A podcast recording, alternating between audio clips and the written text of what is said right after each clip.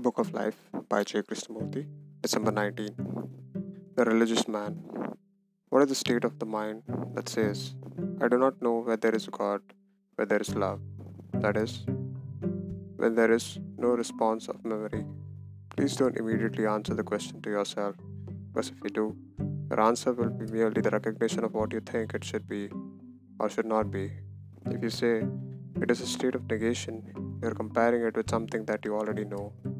Therefore, that state in which you say, I do not know, is non existent.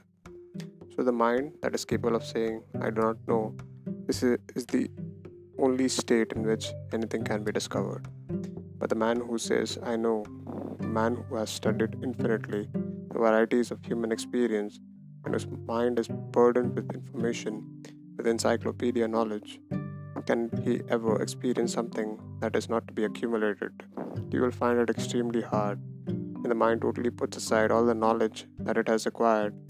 When for it there are no Buddhas, no Christ, no masters, no teachers, no religions, no quotation, when the mind is completely alone, uncontaminated, which means that the movement of the known has come to an end, it is only then that there is a possibility of tremendous revolution, a fundamental change, a religious man is he who does not belong to any religion, to any nation, to any race, who is inwardly completely alone, in a state of not knowing, and for him the blessing of the secret comes into being.